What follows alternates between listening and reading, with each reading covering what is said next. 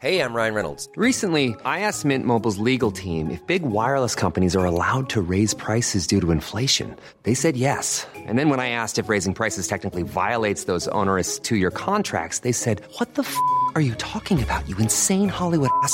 So to recap, we're cutting the price of Mint Unlimited from $30 a month to just $15 a month. Give it a try at mintmobile.com slash switch. $45 upfront for three months plus taxes and fees. Promo for new customers for limited time. Unlimited more than 40 gigabytes per month. Slows. Full terms at mintmobile.com.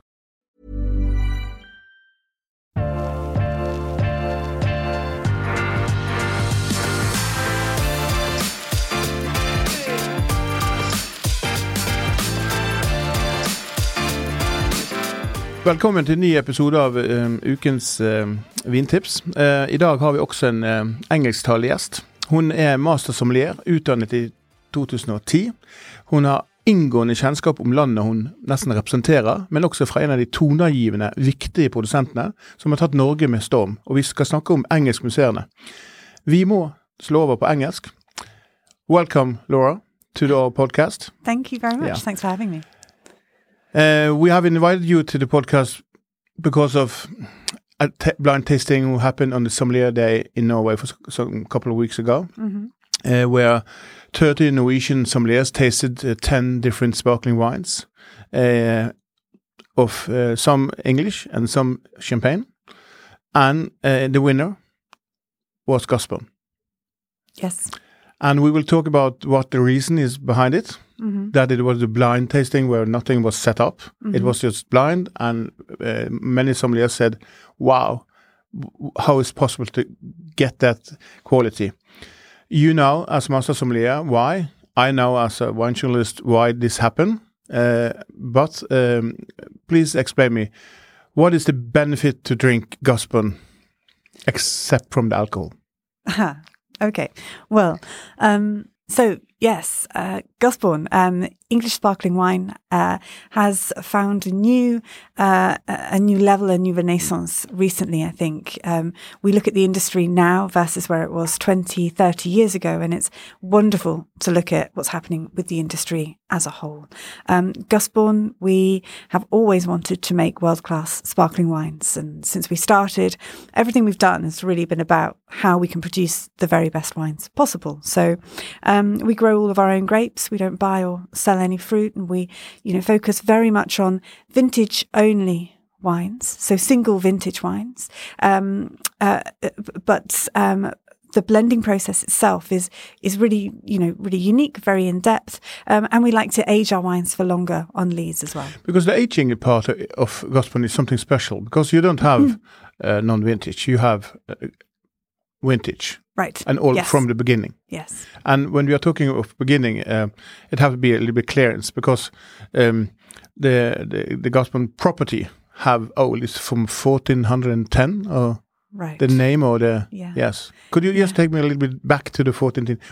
Why the name and so on? hmm So we bought the estate in 2004, Gusbourne Estate. Mm. Um, and the estate itself, the land dates back to the 1400s.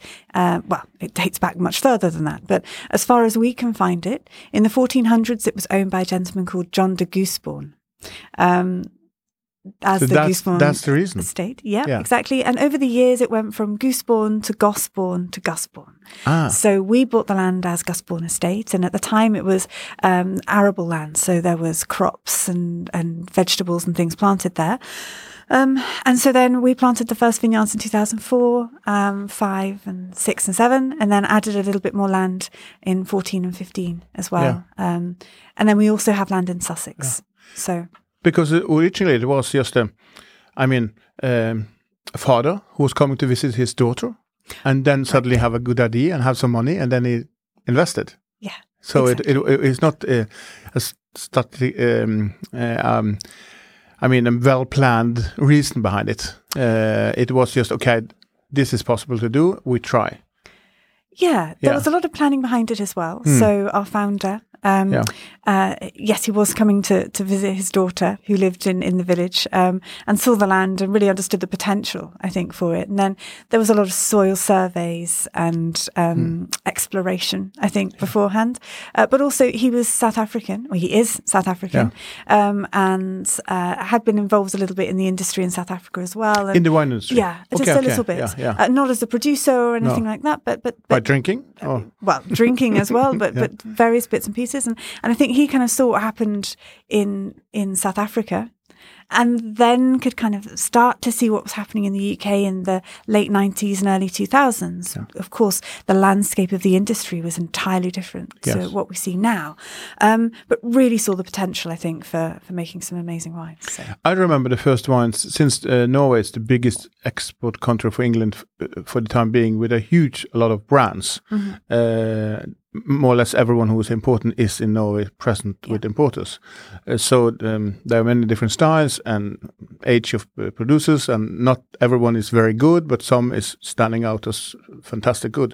But at that time, uh, in 2007, we tasted the first bottle who was arrived to Norway, including the Go- Gusbourne who was arriving.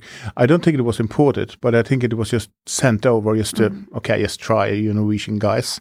Yeah. But uh, at that time, uh, I remember that in my notes from that time, I was writing, sure, this is tasting uh, um, um, acid is it's not good. You know, I, I didn't know anything about the English sparkling. I I was wrong, really wrong, because it from 2007 until today, um, it had been a fantastic journey for English sparkling. But could you explain us, or, or for the for listeners, from the inside? From you started to when you first heard about it, you take your master sommelier in 2010, and probably a little bit before you start um, um, drinking and learning about wine. How was to be in England and seeing this? Because this is as a start of champagne. If you are thinking a bigger, not a bigger scale, but it's a start of a new industry. Sure. Really start because if you just see on the buildings the producers have today, it's not big chateaus and except from someone, but it's, it's small producers. Uh, they are not 300 million bottles a year, or it's you know it's small. It's um, you know each other, everyone. Yeah. Uh, if you go to London, you have to explain the waiter who's English what sparkling from England are. They don't know of every brand. Well, Many sommeliers, of Yeah. course, do, but but Yeah. often when I've been in London, mm, and we have the same thing with Norwegian akevit. ah, okay. We have a huge amount of Norwegian akevit, Yeah. but uh, uh, Norwegian waiters and they don't just know about maybe ten brands. Mm-hmm. That's the same effort. But please tell me um, your first impression of English sparkling from the inside Mm. and out. Well, uh, so I started um, as a sommelier in 2004. And I was an English sommelier um, with a, a team full of French sommeliers, which is very normal at the time in the UK. You know, um, uh, there were a lot of French, Italian sommeliers, not a huge amount of English sommeliers, and and um, and uh, where I was working at the time um, has a few English sparkling wines on the list, and and I remember being very fiercely patriotic about these wines, and uh, it was Ridgeview, Nyetimber, and Chapel Down, and I would speak to guests and say, "Would you like to try something English and sparkling?" And the guests would say to me, no, no, I'm not sure. Or they'd say, Really? We make wine in England? And um and so there was you know, there was a little bit of hesitancy, certainly. And and I think uh, then I can remember uh, it must have been about 2008 eight, maybe nine. And I was working with Gerard Basset at the time um, at his hotel. And, um, A fantastic man. yeah, Yeah. Uh, yeah, uh, yeah, a, a real legend and a real loss. Yes. Um, but um, but he was, you know, a wonderful, a wonderful man and a great inspiration. And and um, and so I was his head sommelier his hotel for uh, for a little while, and um, he was very supportive. And I remember saying to him. I would love to have an English wine list, like a page. and he said, "On page. yeah. And he said, Well, okay, sure, if you can. Then go ahead. You know, that was very much his his his ethos. And so there I was trying to pick these wines and, you know, trying to find smaller producers. And at the time the industry was, you know, so different and and they, they didn't have distribution in many. No, ways. the and logistic so- was wrong, and, and information. They didn't have internet sites. They didn't Right. have brand managers. They Right. everything was just ah, we, we make it. Yeah, okay. Yeah, and exactly, you know, and and in many respects, as many emerging regions are. Hmm. But so I made this wine list, and I think I, I had this kind of, you know, make it and they will come kind of attitude. Hmm. And actually, people really enjoyed the wines, and there was a little bit less skepticism. And then, you know, fast forward a bit more, and I was working um, in a Michelin star restaurant in London, and had tasted Gusbourne finally. This was in 2013, 14. Loved the wines. Um, you know, I think there was something something different about them in, in many respects, and and um, and so we started listing them by the glass. And I wanted to take champagne off and have only English sparkling wines by the glass. And it was felt that that was maybe a bit too far. That was a, you know, that was a step too far. So I didn't do that. Um, but what was interesting is that people were starting to come and ask for a glass of champagne or ask for a glass of Gusbourne. And we were in a restaurant where So Gusbourne become a brand name like IBM and Xerox, uh, meaning sparkling from England. Or- Uh, no, I No. mean Gusbourne. I think Gusbourne became just a glass of Gusbourne. It was never. Yeah. It was never uh, anything other than than that. But yeah, Yeah. I think people were starting to say, "Oh, well, actually, English sparkling wine's quite tasty. This is interesting." And then, you know, funnily enough, I remember. So I joined fif- um, in 2015. Hmm.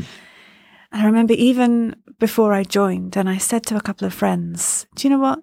I've had 20 great years working in restaurants, but I think now's the time to think about something different. I hmm. want to, I want to try something different. I, I love English wines and I've always been very passionate about the industry. And, you know, it was pretty difficult in 2004 to be, you know, so Yeah. passionate about it, but I could see, you know, I could see this evolution. it's coming and, people after you. You know, you, you can see that. Yeah. Okay. yeah, you know, and I could see, you know, some some serious potential within Hmm. the industry. But even then, people said, "Oh gosh, Laura." But do you you remember sure?" some some numbers around this? Because um, I read somewhere that it had, had been the goal for 2030 is a goal. How many bottles who should be produced from England? That's the common Oh, goal. I think it's around 30 million bottles. I- something um, like something that? like that. Yeah, yeah, yeah. And and you see the champagne industry have 400 million bottles a year, so it will never be the same thing. If not, uh, France is uh, inviting uh, England again. I don't know, but but uh, uh, many many years ago they were connected. Uh, so Right. the distance between uh, Champagne and England, the first, are 140 44 kilometers in. So it's not Mm-hmm. far. no, Um, if you have a fast plane or or can fly, but it takes a long time to drive. it does. But um, uh, from your point of view, um, uh, or also maybe for mine, uh, Gusbourne Special um, 2004 f- uh, and, and up to 2010, 11, then it changed. Then it was more precise. Then it was more. Do you know? Have you heard about that before? That it had been uh, the first beginning of years, it had been maybe lack of uh, tasting uh, experience from us, but then suddenly I see my notes is g- going over 88, 89, 90 points. Have you heard about that that change? Mm. What, for English later? sparkling wine generally, Yeah. or- No, no, for Gusbourne Well, well, Gusbourne, we so we released because they're stepping up uh, quality over time. So to, from 2013, 15, it had been stable like like Yeah. rock, but the first couple of years mm-hmm. it had been a little bit down. It had been some oxidation. It had been something in in my tasting notes, and I've read also others that okay, have there been a learning process for mm. for, for everyone to start to yeah, to make wine? It's just once a year. exactly. Yeah. Yeah. So so our first vintage was 2006, and we released those wines in 2010. Yeah, And yeah, I mean, we we have so few bottles of Yeah. those early vintages left Yeah. that it's hard Yeah. to, to ever go back and retaste them. I remember the 07s being delicious, and I Mm. remember, you know, uh, uh, but you're right. I think it's like anything, isn't it? We started with just a few hectares of land. Mm. And, you know, we planted a Chardonnay, Pinot Noir, and Pinot Meunier, and and and I think those few hectares grew over the years. But but yes, I think if we if you look now, where we are as a producer versus probably the wines we were producing in those first years. There's a definite shift in terms of style. And, and why I ask is because uh, Champagne have uh, over 300 years with history, and uh, now you are beating them in contest with 30 sommeliers in Norway, and also winning a lot of prizes. Just in 2021, you have over 60 prizes, international good-looking awards. yeah. I mean, um, you're beating Champagne, Gusbourne, and that's fantastic. Uh, I have uh, idea that some of the, um, and we're going to taste the, the wines. Um, uh, we are brought to the studio uh, the the Blanc de Blanc 2018. Yeah. Um, and then we have the second winner uh, at the competition, the Grange, Yep. that we don't know so much about, but it w- took the second prize. Yeah. And we will have a short description of this, but we're going to have a focus on the Blanc, uh, Blanc de Blanc. But mm, uh, but could you just give us a little bit update? You know, the name Champagne is well known. Uh, the sham- sect, prosecco, all these names for the how and what na- uh, name have English sparkling become? Wh- what you call it? You ha- it's it's official now. It's it's something It's still English sparkling at the moment. English sparkling at the Um, moment. Yeah, I- I think we'll see what happens. Um, there's uh, there's something called the Great British Classic method. Yes.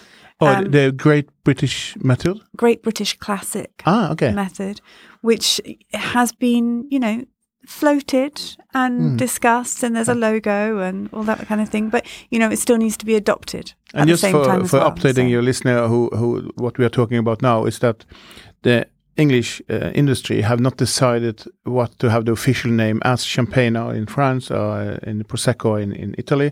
They are on the path. So this is a so young industry that the official um, parts of it is not in place yet. Right. And in uh, in in Champagne, in Chablis, and many other uh, um, countries, uh, like for instance Chablis, it was from 1912 to 1936. It was a discussion where the um, boundaries should be, uh, and all this, and that that's cleared in in England. Th- That could you place um, make um, sparkling anywhere? It's it's no official. No, Anywhere, can, anywhere, anywhere yeah. in England and Wales. Okay, so that probably will come, hopefully, but it didn't happen at day one in Champagne either. Of course. No, You know. so this is just so new. Um, so that's um, for me as uh, as a wine journalist who love and, and have experience from the beginning. I think this is a fantastic uh, moment because I didn't expect. I was not there when Champagne was made of the Yeah. 50 years first years. Yeah.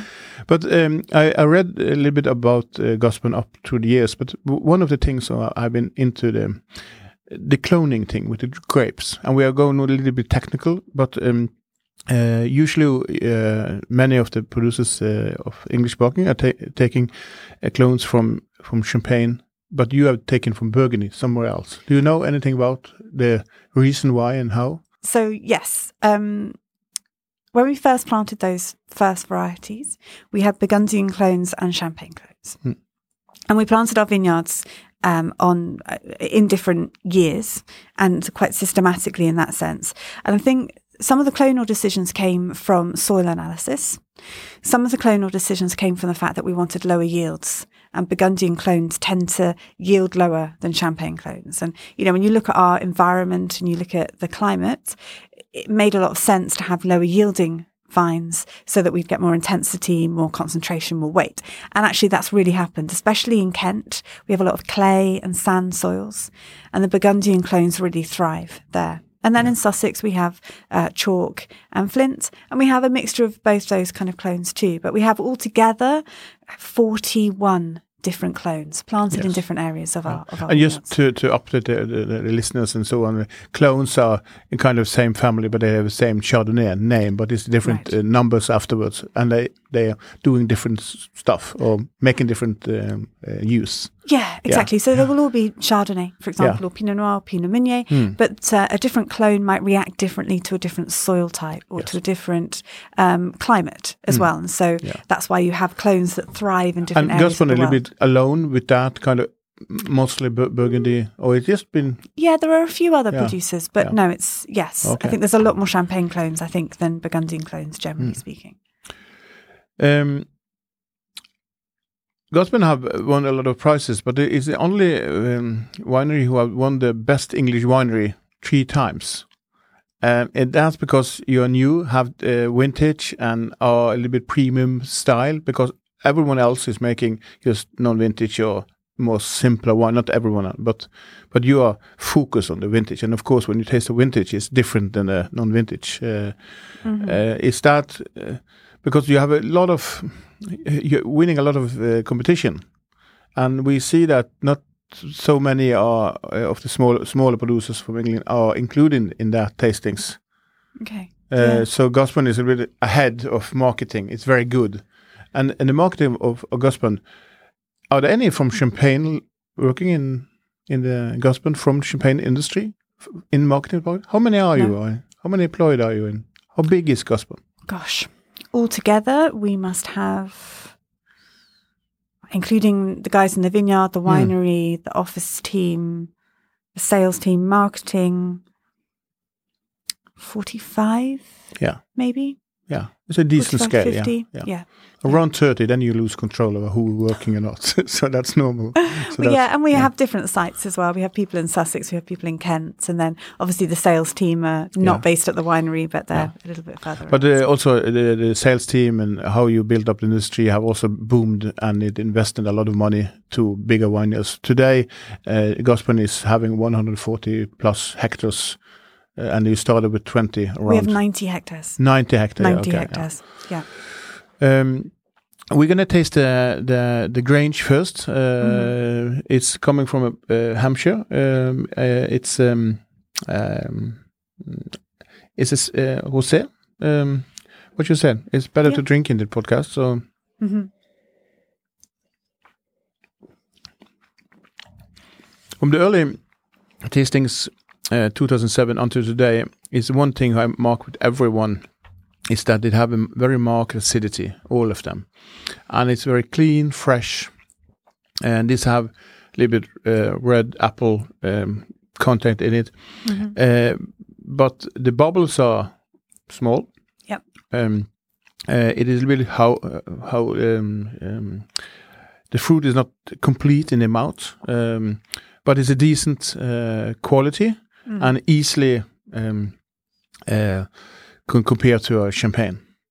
Um, what is your point of view of this champagne or this uh, sparkling? I mean, Um, pardon me. So I really enjoyed this wine. I think, as you say, you know, it's very fruit forward. There's lots of that really kind of bright but very elegant red fruit character coming through, and that really nice kind of fresh acidity, but green apple, red apple notes. Um, I think um, there's a there's a real freshness and energy. I think in this wine. I think it's for me. I, I think it's delicious. yeah. But Uh, if you have um, go back to the restaurant stage and uh, would place a recipe to this uh, this wine, what have you chosen? And remember, don't, do not um, take uh, English um, uh, special courses uh, included, a little bit international, so people understand what it is. But, but what is the what do you use the acidity in this wine to to food? you know, I would use it with um, a fish like salmon, for example. So something that's a little bit oily, a little bit fatty, or tuna. Um, uh, seafood, I think, just works beautifully uh, with wines like this. Um, um, prawns and shrimp, um, because you know, if you get one of those like those beautiful kind of open shrimp sandwiches when the Yeah. shrimp is really sweet and delicate, Yeah, um, something like that. Yeah. Anything that that has a little bit of either fattiness that then the acidity can cut through. like butter or oil or Yes, something like that. Yeah. Exactly. But then also something where the flavors are quite delicate. Um, especially for something like this rosé, which is a really Yeah. delicate, very light, very very elegant style of rosé. I think. No, um, um, after the competition for some um, weeks ago, I, I was having the numbers in front before everyone knew. So I think, what again? Because um, Steven Spurrier had a tasting uh, Yes. for some years ago, and it, it was same result: 2 sparkling from England won the competition, and and uh, and again uh, it was coming up. And uh, we're not going to uh, name the other champagne brands, but it's famous, very old, many hundred years old, uh, and they are making good wine. And in, in thi- this category, we are not talking about commercial brands Uh, we are talking about small producers who is high end, but it's kind of what is the difference between um, English sparkling and champagne? And to well train and m- many of the sommeliers attending to that class was the best in Europe of tasting wines. So it was oh, no, this is good. But uh, let us go to the um, uh, Blanc de Blanc. Uh, I don't know. Um, you have certain qualities, of course, uh, of the wines, but uh, what is selling mo- most of the wines you have in the portfolio? Is the Blanc de Blanc or it's Yeah, probably Mm, is the Blanc de yeah. Blanc, actually. not yeah, in Norway, many- but in general? In general, yeah, Yeah. in general, you know, the Blanc de Blanc is our flagship, Yeah. if you like. It's our best expression of Chardonnay. It's Yeah. the wine we use to really kind of celebrate Chardonnay and what it brings from the vineyards. So, yeah. yeah. Let us test.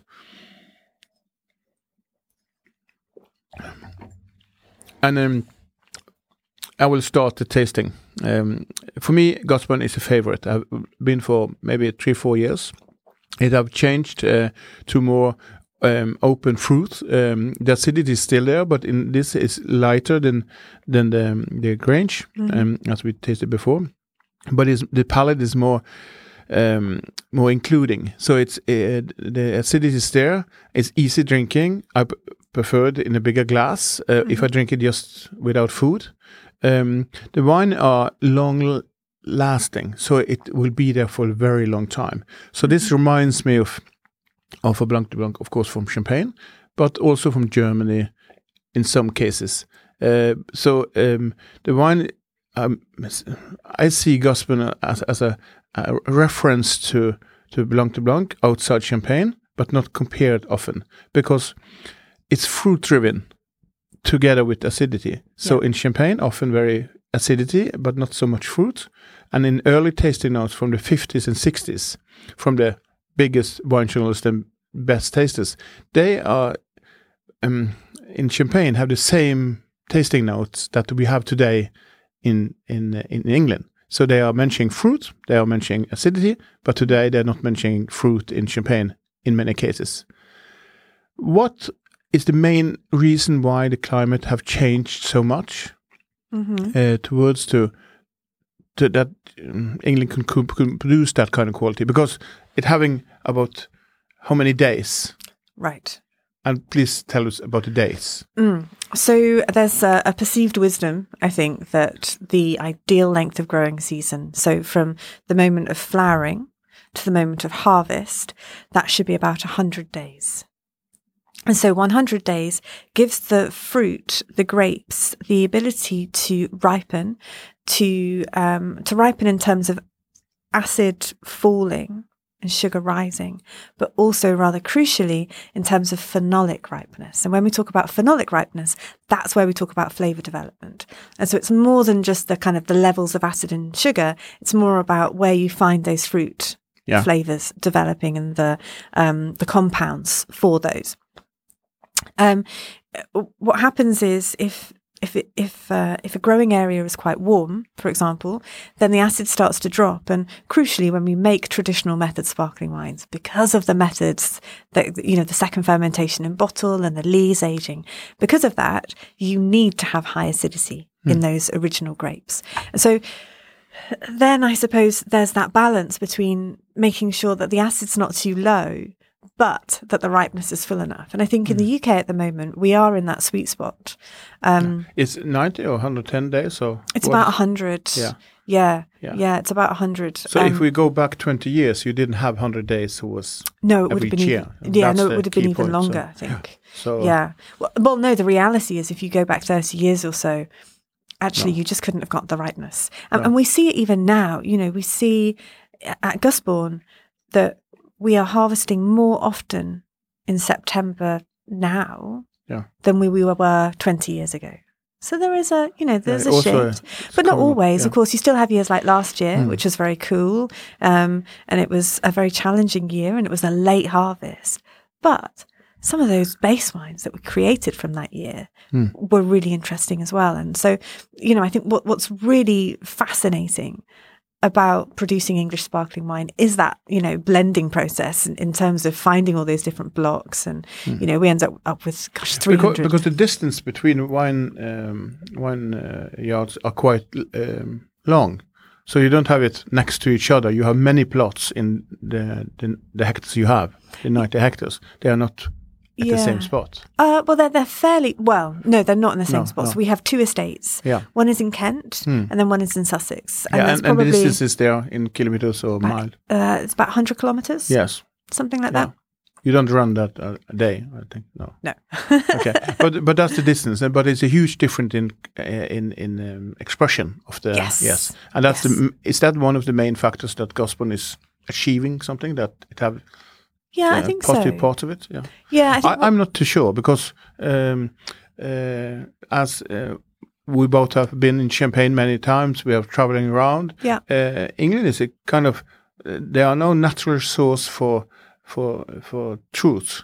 It, it is a young industry, so people really don't know, uh, and some questions are not um, answered yet because we don't have history for 25 years ago. Yeah, and and and there are not so many vintage uh, uh, sparkling, but we can see through the tastings of, uh, of blind tasting that people love this. And thinking, okay, but is the acidity who they love uh, the difference, uh, or is the pure quality of concentration? I think the, it's the concentration of fruit that is just present, and also the, the knowledge that I see of Nyetimber and others that they have a knowledge of tasting wide of good. Um, they're not making a copycat of champagne, but they're making their own. But they know what they do, and Yeah. they do it faster.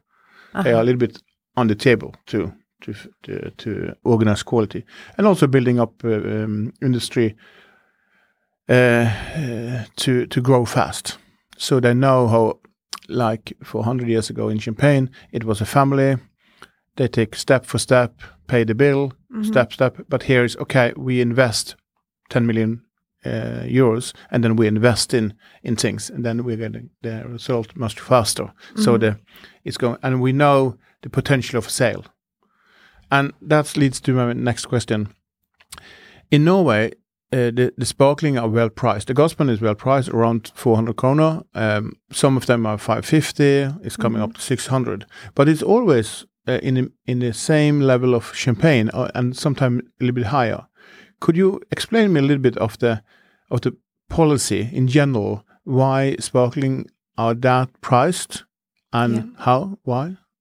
yeah, sure. Well, in many respects, it's the reality in terms of how much it costs to produce the wine. You know, in terms of lees aging, in terms of of um, uh, of the land as well.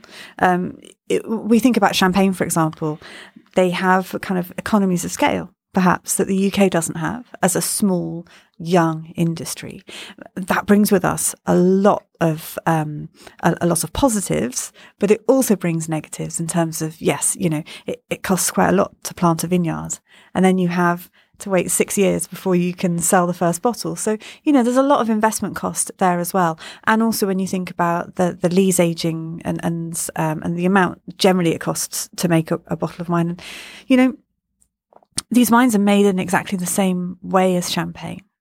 Um, vintage wines aged for as long as a as a as a champagne would be, and and so in many respects, qualitatively speaking, and we've seen this with with various tastings and, and this particular tasting that we're talking about. You know, qualitatively, I think we can say that the wines are on a par, and, and stylistically they are similar, but they have their own character as well. And so I think then it makes sense that these wines are on a par in terms of pricing as well. I think, you know, 10 years ago, it was more difficult to explain that to people because we, you had to physically get the wine into people's glasses so that they understood, Understood quality of the quality Yes. and they understood the style and they understood the price. And, you know, and, and things are changing, things are shifting. I have some uh, discussion often with people that why should I pay so much for uh, English sparkling when I have a champagne with the brand I know for many decades? Yeah. And I just explain them, okay, this is the reason they are smaller, they have expenses in the same way.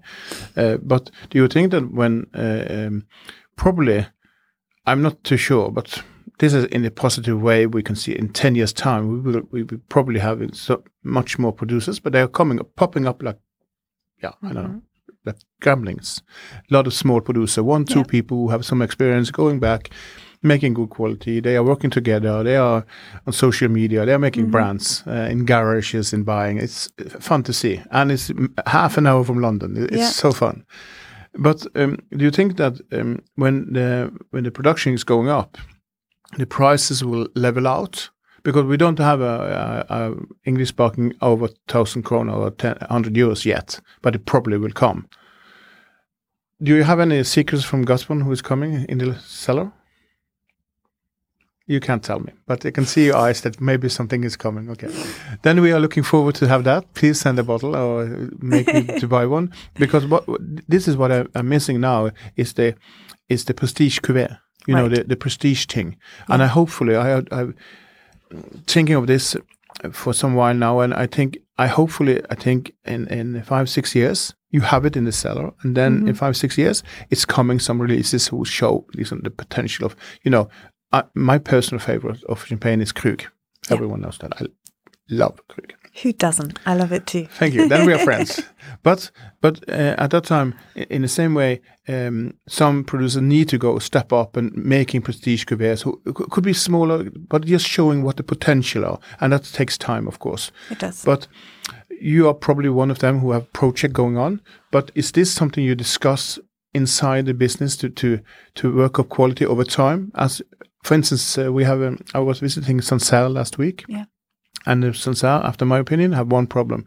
They have only they don't have the Grand Cru, Premier Cru, and and yeah, uh, and today there are no official or standard of quality of prestige cuvée. It's it's a kind of the producer's name and reputation, and then going on. But in in 50, 100 years time, uh, English sparkling industry could be five double, six double, hundred times bigger if it's needed because the rules are not set yet. Do you think this is important to work with now? That kind of thoughts? And are someone talking about it? Yeah, there's discussions. Yeah. Of course. And you start to see little PDOs. So, I mean, we have a general PDO in terms of a, a wine rule system Yeah. that we use. the PDO is the Uh, wine PD uh, system. PDO is the protected designation Yeah, of origin. yeah, okay, okay, yeah. So, like an yeah, appellation. appellation system. Yeah. Um, and we have one really for the whole of the UK industry Hmm. in terms of quality English sparkling wine. Yeah. That's what it's called. And it has certain rules attached to it in terms of the grape varieties you can use. Uh, lees aging uh, is a minimum of nine months, has to be bottle fermented. And, Yeah. but there's not massive rules there, No. which is great. It allows us to innovate. It allows us to create. And as a young industry, that's really exciting. Yeah. Um, we're starting now to see. Um, uh, th- there was Please a- remember to drink your wine, Oh, Laura. Uh, we you. are we are drinking on Burke now. I will, yeah. Mm. It's never too Yeah. early to drink Blonde Blanc. No, no, no, never. So that's a good idea. Just to just to mention that this podcast is being recorded after ten o'clock, not eight o'clock in the morning, but ten is enough. Okay. It's true. Yeah. yeah. But uh, please continue. Um, uh, uh, yes, we're starting to see. I think you know there was recently the Sussex PDO that was launched. So that's a county. Hmm. Um, and you know it got a mi- mixed reaction with uh, within the wine industry. But what it shows is that people are keen. I think to find some kind of way to um, uh, to classify wines, and whether that be geographically or whether that be from a, a lees aging perspective or a non non vintage versus vintage perspective, or or some way to do that. Or yes, I mean, uh, I don't know. I, I don't think we're. I don't think we're old enough yet as an But but you're taking to- big steps because you have organization who takes care of English Right. Yeah, you you have open-minded people. You have expertise, and Yes. if you go back to champagne, they didn't. They have were farmers who didn't have expertise and didn't know how big champagne were going to be. Yeah, and course. today we see an industry is by the big money. You know, it's. It, of course, it's small producers, but in general, they are just it's, it's a printing money machine. Champagne. Oh, is. ma- champagne. Yes, yeah, sorry, champagne, but not yeah. Uh, um, English sparkling is still on the loan from the banks uh, in certain cases. It's uh, but it will come because the potential uh, for when you have successes as in Norway, where a whole country is saying, "Ah, this sparkling is fantastic." That's a good point of view. You have a lot of good tastings. Yeah. It will arrive. Imagine if uh, if English sparkling gets off in uh, England, no, uh, not in England. Maybe it's coming, but in Germany, in Portugal, in Spain, in other countries, because champagne is getting more expensive, and uh, and uh, the volume producer are making not so good, and uh, you will use maybe ten years to get a volume producer in, if you're going to have it. Yeah, because for sure. because the price of land is going up in England now. Mm-hmm. People is you can't reach any, so it's uh, the potential. I saw some numbers that it had been ten double the price of land around um, areas where they already have. So it's it's starting to be Mm-hmm. too expensive to to invest. If not, uh, you have investments like they do in in other countries, uh, like in Champagne and Germany and so on. You have other owners of the vineyards than the producers. Right. But n- let's not talk about that. Let's talk about uh, how uh, Go- Gusbourne and are leading to because I see this as leading star. How how much time do you use to to be like you're present in Norway now? It's an important market, of course. Yeah. But you're also present in tastings. You're present in information. You're I see you in in, in letters. I see you intending to be a, a producer who is in, in front of the industry. Sometimes you are Right. on the, all the important wine fairs. You are you are present, Which and that's a goal to be. Yeah, you know, uh, our, our goal has always been to make world class English sparkling wines. And yeah, gosh, you know, if that puts us uh, in prominent tastings, and um, a lot of my role is um, is both as a kind of a global presence in that respect, but also as kind of part of the blending team and part of other kind of support functions and that kind of thing. So yes, you know, it, I think I think it's wonderful to have these wines be tasted by yourself, and Yeah. by sommeliers, and, and and by consumers and people who are interested in these wines. And I think that's really for us. It's about people hopefully understanding, you know, the passion that is behind these bottles, but the quality as well. And I think, you know, we were talking earlier about about the industry, and I think so rarely do we have the chance to witness a new region, especially a sparkling producer, from the ground up and to see the potential and to see what's happening there. And I think that's where we are at the moment. And I'm really, really excited to be a part of it. So, yeah. And Laura, um, we have to have a little introduction to our sponsor, and it will arrive now. Um, and when we are coming back, uh, I'm gonna, I have to ask you some royalty question about the Queen who just passed away, Yep. and how she was attending to the wine industry and how it is. But we will come back shortly after this commercial. Selvfølgelig må vi bare takke Temtec uh, igjen. Takk for at dere gjør denne um, podkasten her mulig. Hvis du er på jakt etter et uh, vinskap, og det burde man nesten alltid være, uh, så sjekk ut Temtec sin Prestige-serie, en av toppseriene til uh, Temtec. Bygg de inn, la de, bygg de inn kjøkkenet, la de stå fritt for seg selv. Store, små, forskjellige soner. Trehjuler, LED-belysning, juster temperatur, lys på egne paneler. Um, luftfuktighet, label view hvis du har lyst til å se flaskene før du åpner eh, kjøleskapet.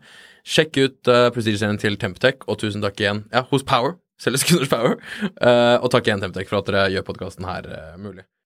And then we are back again, Laura. We have been discussing English sparkling for a while, and under the break of commercial, we have talked a bit about the about the Queen, but also a little surprise for the Norwegian market. We Yes. are earlier talking about Prestige Cuvée, uh, who's coming, Yeah. and it's coming to Norway next It's- year. Yeah, it's coming to Norway. So our Prestige Cuvée, we, we launched it just a couple of weeks ago Yeah. in the UK. And what is the highest point you have reached, reached for that? So uh, it's called 51 Degrees North, um, vintage 2014. Yes. Um, and it's going to be, you know, really the, the pinnacle, I think, of our of our winemaking. And what will the cost be for a bottle in England? For Oh, one moment. uh, in England, it's uh, 195 pounds. Only 195. yeah, 195. Okay, okay. And how big is the production? Uh, it's small, a few thousand bottles. Okay. So, So, yeah, it's- maybe it's coming 60 bottles to Norway. Yeah, there there will be some in Some, Norway next year. okay, okay. That's gonna be good. Twist my arm, you might get Yeah, more. this is uh, breaking news from England. Uh, it's this prestige cuvée coming up. I was looking for it for many years, and now it arrived. Thank God. But back to the um, introduction to the uh, to to the royal family in, in England, because m- in many magazines I read that the the English English government and especially the Queen and the family was helping the industry because in the past it was close relationship to the French, of course, champagne and so on, but also please uh, tell me a little bit gossip or not true or whatever. But what is in in in in, in the base of of the helping of the industry because in, in Norway we have king, queen, and help the Norwegian um, industry for akevitt and so on. But Yeah. how have the English uh, industry get help from the from the uh, Queen Elizabeth when she live uh, was alive and and the family? Uh, so, you know, the royal family have been great supporters, I think, of, of farming generally in the UK. And, and I know that King Charles has always been very passionate about that with his duchy estate and that kind of thing. Um, uh, uh, Queen Elizabeth, when she was um, uh, on the throne, of course, um, would hold very many state dinners and banquets and, and, and hold official visits for, for people. Um, and although often it was champagne that was being served, more and more in the last 10 or 15 years, they've been serving English sparkling wine at those events in Buckingham Palace. So um, I know that in 2012, at the, um, it was the pre it was the dinner for the pre-opening party of the Olympics. It's a very long way to explain it. Sorry. Yeah. Uh, at Buckingham Palace, and they served the Blanc de Blanc 2007 from Gusbourne. Um, and they, I know that they've served other producers as well, so it's great. Um, I think I think they own or have interests in in their own vineyard areas as well. Yeah. Uh, so yeah, I think there's a, a lot of passion for, for English sparkling Yeah. wine, which is great. And I know that um, King Charles and, and the Queen Consort as well uh, have always been very passionate about English sparkling wine. So it'll be interesting to see what they do in the future too. because that's one of the reasons that you have official who respect it, uh, the industry. And uh, mm, Laura, we have to end this podcast. I think we're gonna drink up the wine when this is over and have a little talk. But Yep. um, we will invite you to the to podcast again, um, maybe in ten years. When you're a grand old lady in the wine industry and see what happened. But we'll, we'll see you again uh, when you're going to launch the Prestige Cuvée. Perfect. Uh, because we need to taste that in Norway. We need to taste first. Um, cheers, uh, Laura. Cheers. And I hope you see you. I will see you again. Cheers. you. Thank you for Bye-bye. having me. When you make decisions for your company, you look for the no brainers. And if you have a lot of mailing to do, stamps.com is the ultimate no brainer. It streamlines your processes to make your business more efficient, which makes you less busy. Mail checks, invoices, legal documents, and everything you need to keep your business running with stamps.com. Seamlessly connect with every major marketplace and shopping cart. Schedule package pickups and see your cheapest and fastest shipping options from different carriers. With rates up to 89% off USPS and UPS rates. And with the Stamps.com mobile app, you can take care of mailing and shipping wherever you are. Make the same no-brainer decision as over 1 million other businesses with Stamps.com. Sign up with code PROGRAM for a four-week trial, plus free postage and a free digital scale. No long-term commitments or contracts. That's Stamps.com. Code PROGRAM. Ukens vindtips med Svein er en Finansavisen-podkast. Programleder er Svein Lindin, produsent er Lars Brenden Skram, og podkast- og videoansvarlig er Marius Mørk Larsen. Ansvarlig redaktør er Trygve Hegdar.